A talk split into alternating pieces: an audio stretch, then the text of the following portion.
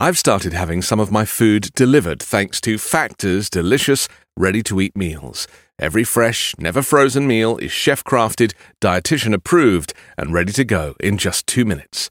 You'll have over thirty-five different options to choose from every week, including Calorie Smart, Protein Plus, and Keto. Also, there's more than sixty add-ons to help you stay fueled up and feeling good all day long. What are you waiting for? Get started today and get after your goals. Flexible for your schedule, get as much or as little as you need by choosing your meals every week. Plus, you can pause or reschedule your deliveries any time. Factor is the perfect solution if you're looking for fast, premium options with no cooking required.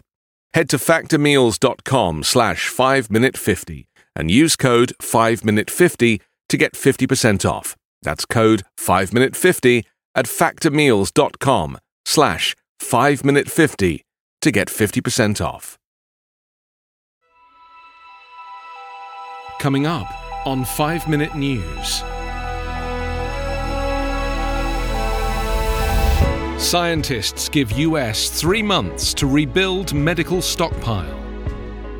Trump threatens to quit Open Skies Treaty.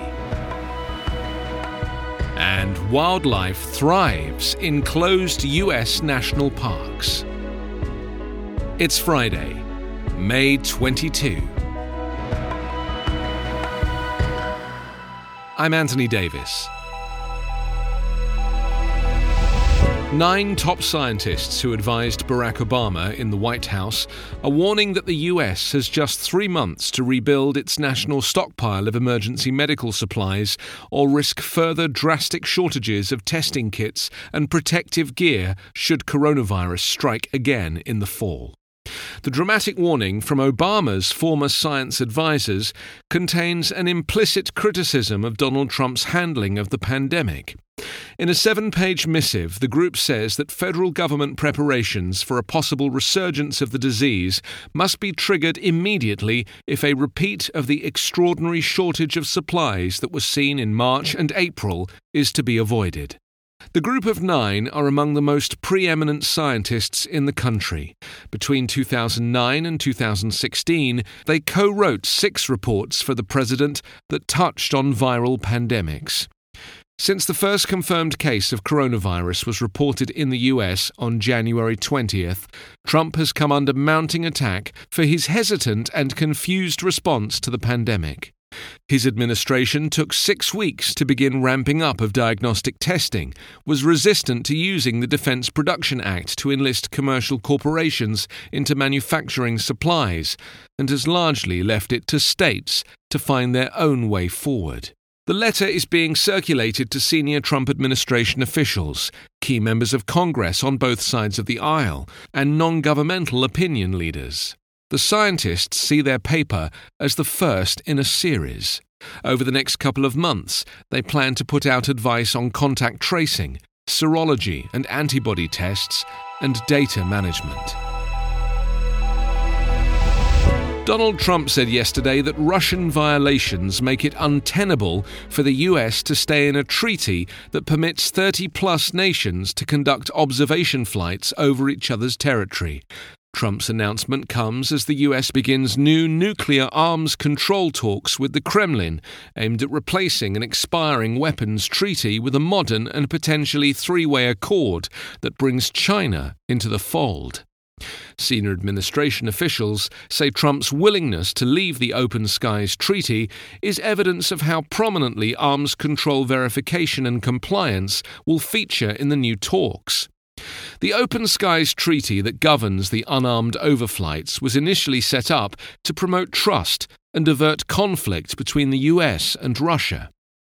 The Trump administration informed other members of the treaty that the U S plans to pull out in six months, which is after the presidential election. The White House also says that imagery collected during the flights can be obtained quickly at less cost from U S or commercial satellites. The U S announcement that it plans to leave the treaty is expected to upset some members of Congress and European allies, which benefit from the imagery collected by Open Skies flights conducted by the U S.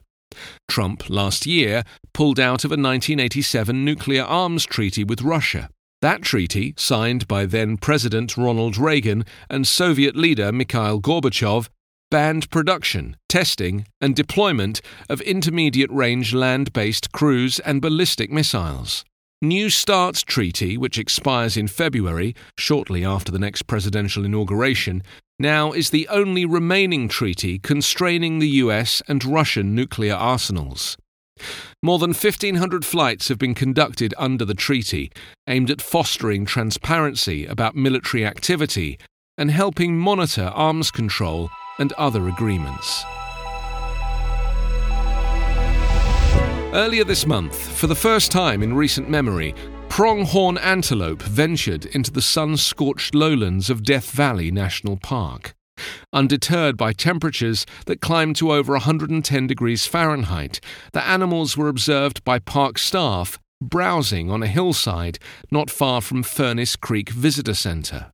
"This is something we haven't seen in our lifetimes," said Katie Schmidt, a spokesperson for the National Parks Conservation Association. The return of pronghorns to Death Valley is but one of many stories of wildlife thriving on public land since the coronavirus closures went into effect a month and a half ago. In Yosemite National Park, closed since March twentieth, wildlife have flocked in large numbers to a virtually abandoned Yosemite Valley. More than four million visitors traveled to Yosemite last year, the vast majority by way of automobile. Deer, bobcats, and black bears have congregated around buildings, along roadways, and other parts of the park typically teeming with visitors. A handful of workers who have remained in Yosemite during the closures describe an abundance of wildlife not seen in the last century. The bear population has quadrupled. It's not like they usually aren't here, it's that they usually hang back, at the edges, or move in the shadows, one hotel worker said. Similar behaviors have been documented in other national parks, including Rocky Mountain in Colorado and Yellowstone in Wyoming. The consequences of reopenings may be especially hard on young animals born in the calm of closures. You can subscribe to five minute News with your preferred podcast app, ask your smart speaker, or enable five minute News as your Amazon Alexa flash briefing skill. Please leave a review on iTunes Podcasts or Amazon.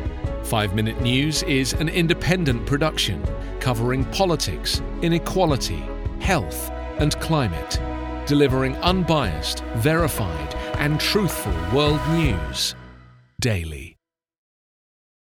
For the ones who work hard to ensure their crew can always go the extra mile. And the ones who get in early so everyone can go home on time. There's Grainger, offering professional-grade supplies backed by product experts so you can quickly and easily find what you need. Plus, you can count on access to a committed team ready to go the extra mile for you. Call, click Grainger dot com, or just stop by. Grainger, for the ones who get it done.